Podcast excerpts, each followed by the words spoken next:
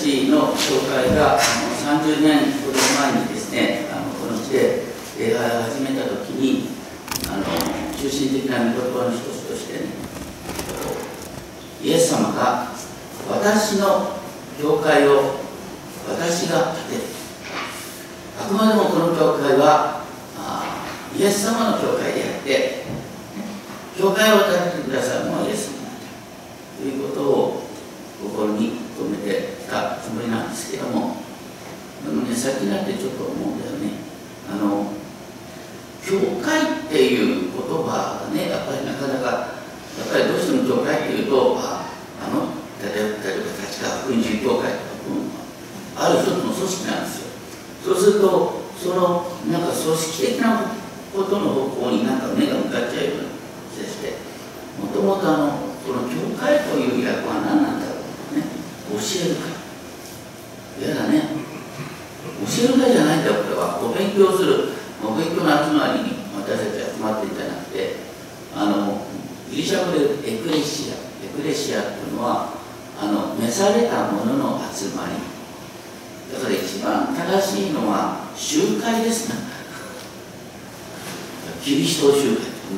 なんか別のことを意味しちゃうかもしれないけど。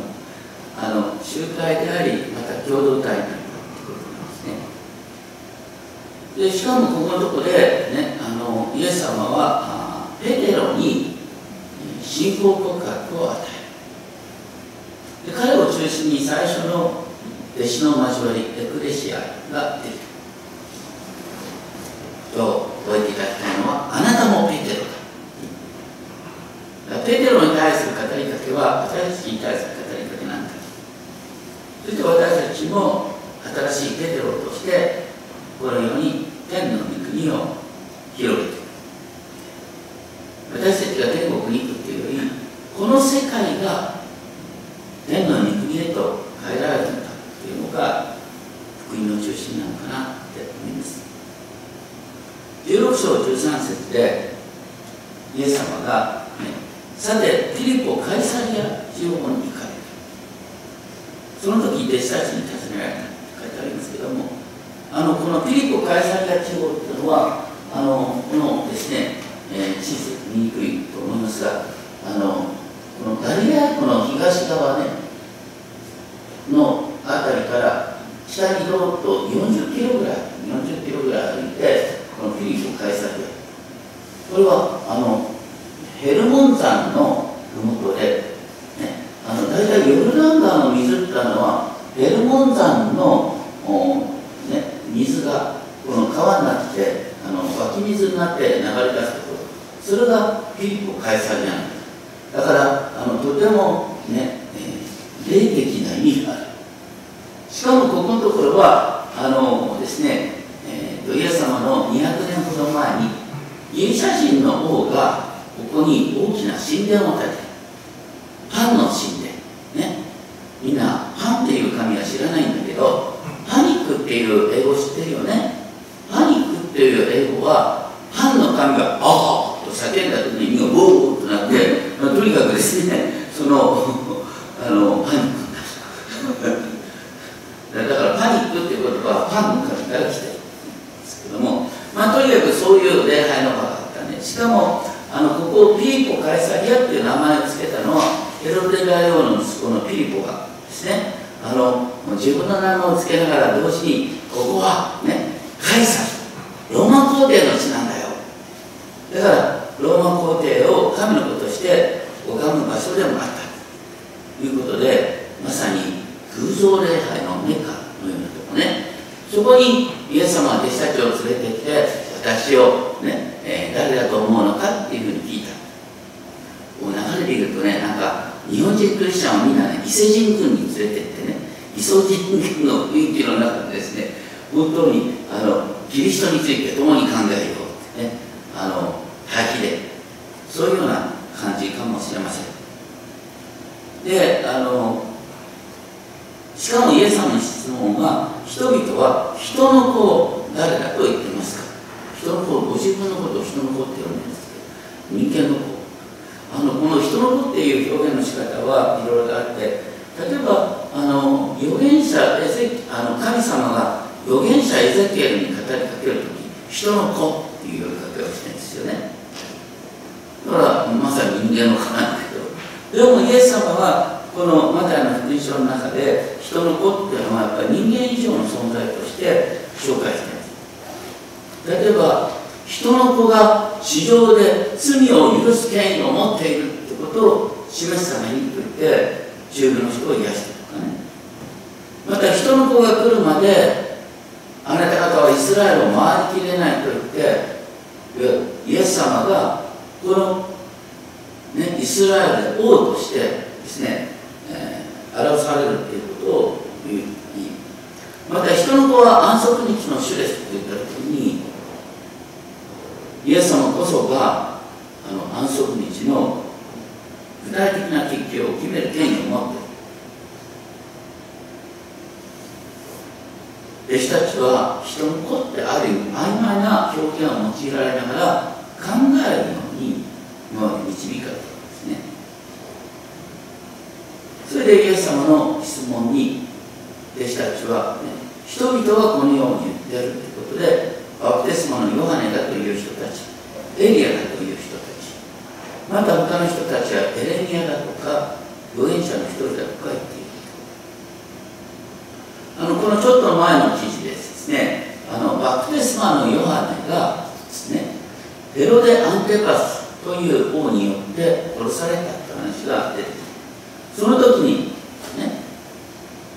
周りの人々はイエス様が不思議な御業をすることをめぐってあバプテスマのヨハネがよみがえったんだというふうに解釈したっていう話が出てました。それからイエス様をエリアで呼ぶのは、ね、あの旧約聖書の一番最後は何でしょうか、ね、マラキ書の一番終わりで、ね、終わりの日にエリアが来るんですね。エリアと救い主がセットに来る。今もユダヤ人は安息日の旅ごとに安息日明けにこういう祈りをする。預言者エリアを手締め金エリアよギレアレ出身のエリア速やかに我らの世に我らのもとに来たりませダビデの末なるメシアと共に、ね、メシアと共に来るのがエリア。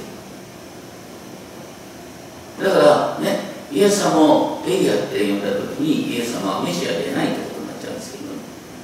それからあのエレミアだっていう話もあって、うん、なんでエレミアがそんなに意外な預言者になっちゃうのかっていうとあのバビロン帝国によってエルサレム神殿が崩壊した時に、ね、あの外典の記述によるとエリミアさんがねあのその契約の箱をネボ山って昔、ねあのモーセが葬られたところそのネボ山にですねあの契約の箱を隠した、ね、その後すぐ場所は分かんなくなるんだけどもあのこれも外典によるとですねあの再びエルサレム神殿が復興するときにそこからまた契約の箱が出てくるんですね。それを導くのがエレミアだった話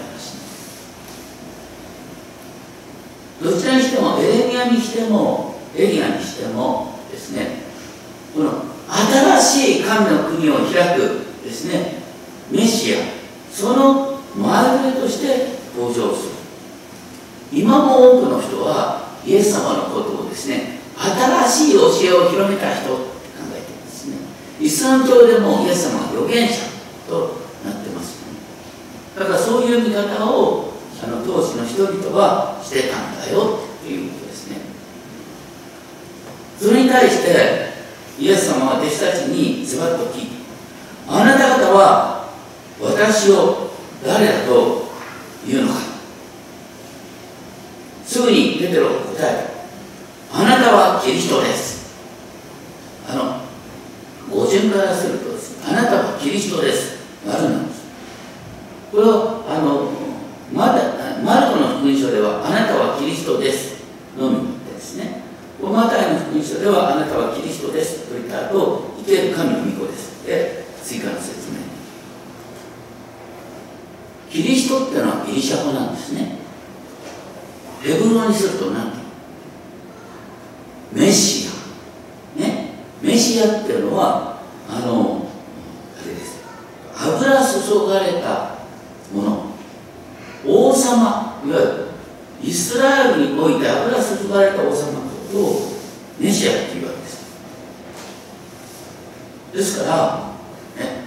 これも多くの人が結構誤解してるんですけれどもイエス様はイスラエルの王として現れた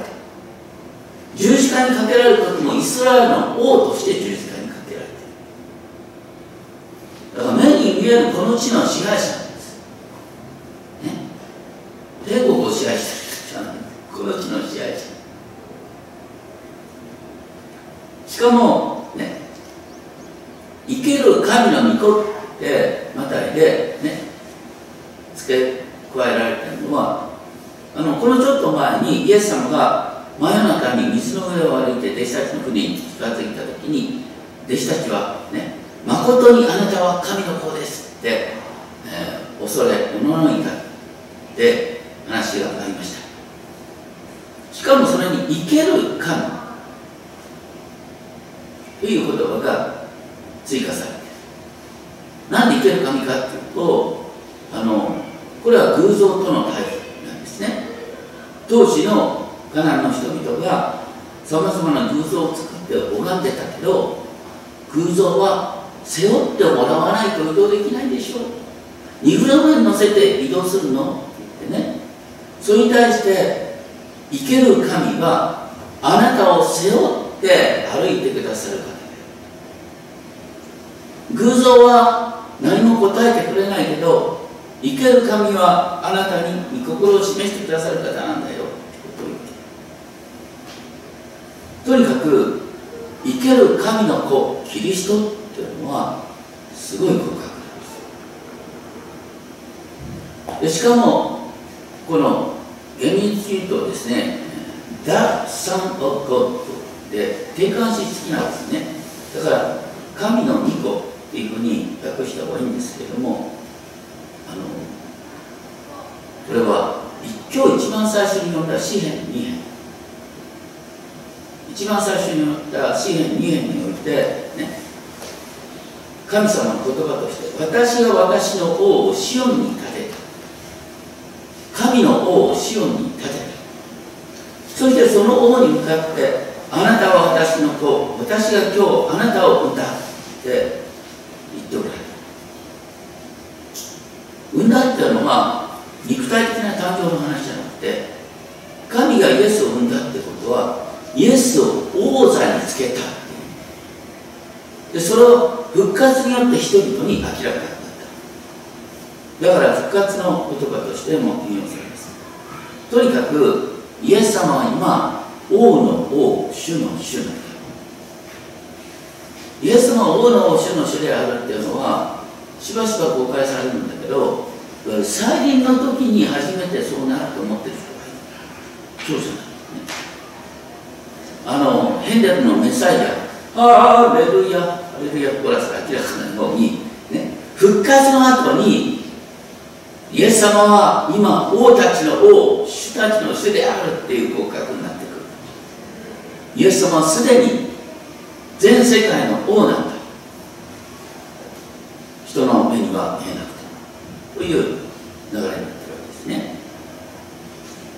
でそのような模範的な告白をしたのがペテロ。だからイエス様すぐにですね。ペテロを褒めてあなたは幸いです。あなたは祝福されています。バルヨナっていうのはヨナの子シモン。それをそれは肉と血が血肉あなたの肉と血がこれをあなたに掲示したのではない。だからあなたは自分の知恵によって自分の聖書の学びによってイエスがキリスト神の子であるということを知ったんじゃなくて天におられる私の父が天の神様がそれを示してくださったんだよってイエス様褒めてくださった。ペテロは、ね、やっぱり俺ってすごいなと思ったんじゃないかな。でもその後、ね、すぐにイエス様から逆らし方なんて言われたらね。だからあのペテロが自分の信仰告白を人間的に考えていたっていうのが明らかになるのはあのイエス様がですねあの弟子たちはみんなつまずくって言った時にペテロは何他の弟子たちはわからないけど私に限ってそんなことありませんって言ったんだよね。それからイエス様はね、え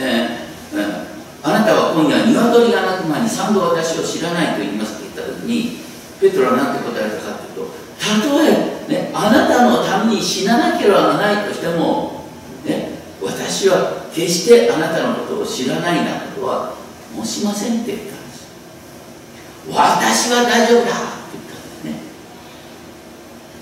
だからペテロはねこの信仰国家を与えてくださったのは神なんだっていうことがほとんど頭に入ってなかったんですよしかもイエス様が捕らえられた時にね剣を抜き出してですねあの大祭司のしもべに切りかかった。それに対してイエス様は剣を取る者は剣で滅びるんだって言われた。そのように、ね、ペテロは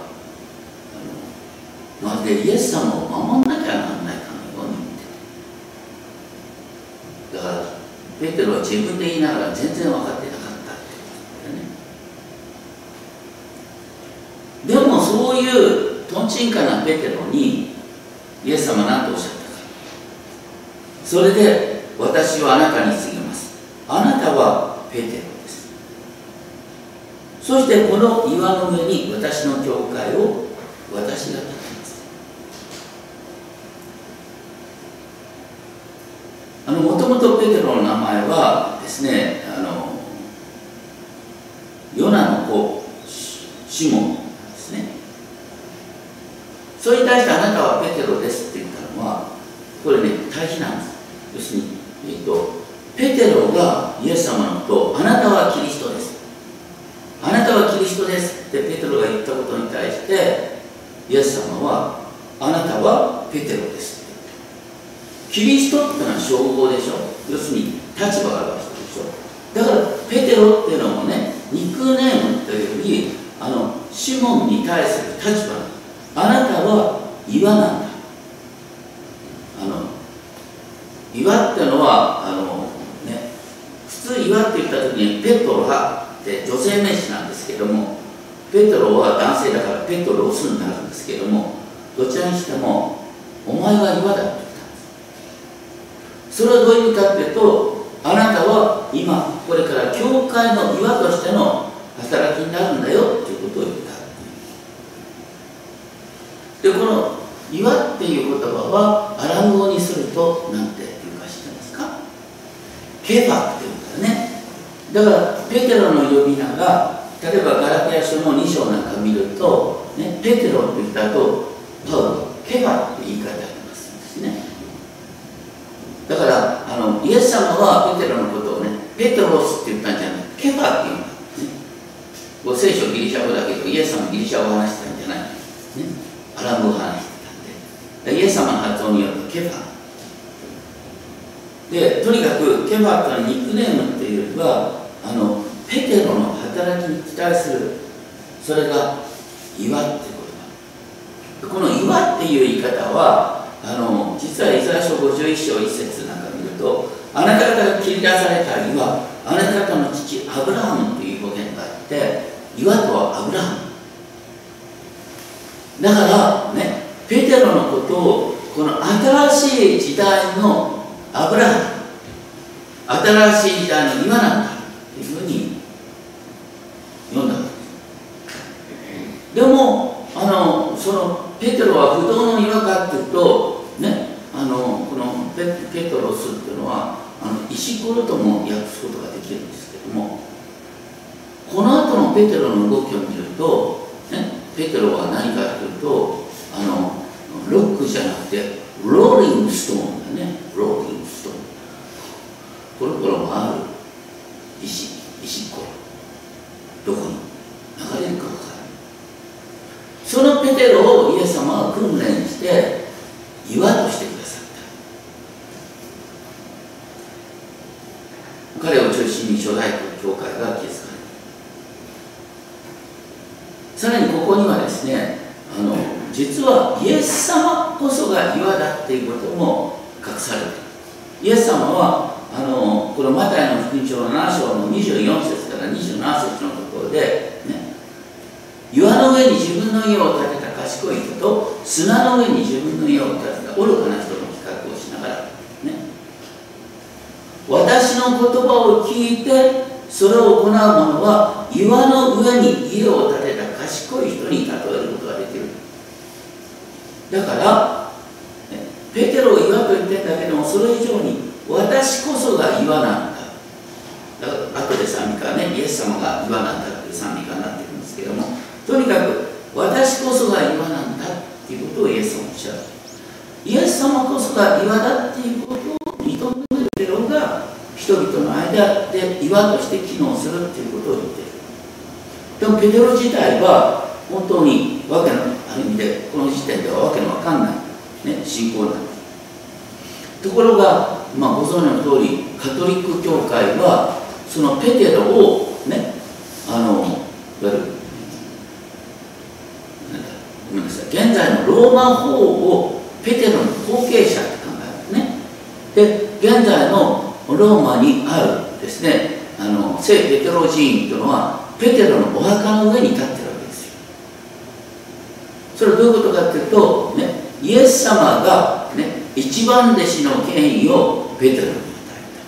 た。そしてペテロは次の、ね、2番目のローマ法王にあの次の方を命じたっていう形でみんなポテルペテロの後継者であることによってあの教会の鍵を握るんだっていうふうに、まあ、カトリックが解釈してるんですね。でもこの文脈を見ると明らか。ね。要するにイエス様はペテロを確かに教会の礎かのように読んだんだけどもそのペテロは転がるような石ころに過ぎないでしかもペテロっていうのはニックネームっていうよりねお前を新しい岩として据えるっていう意味でこれを私たちに適用できるんです。私たちもペテロ。私たちもペテロとして機能するっていうことをあの覚えたいと思いますしかもねこれカトリックで、えー、ね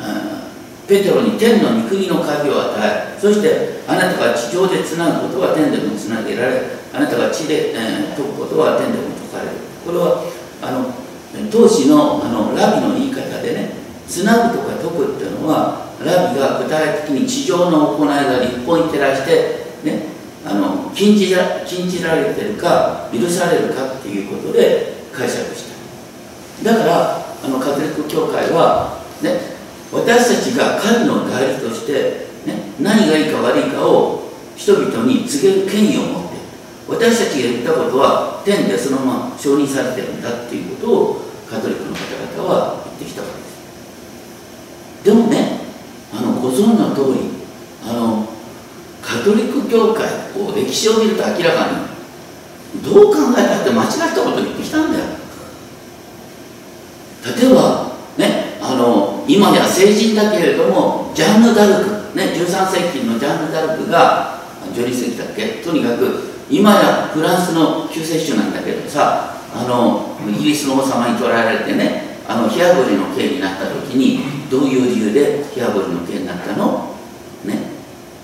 男の服装を着てた。魔女かって話して言っちゃったんだよね。男装をしてた。まあ、とにかく当時はさあの LGBT なんてもうありえないんだよ。のそんなこと口にしただけで教会破門にされる。今は保守的な教会の中でも、ね、LGBT をどう見るかって意見が分かれてるでしょ。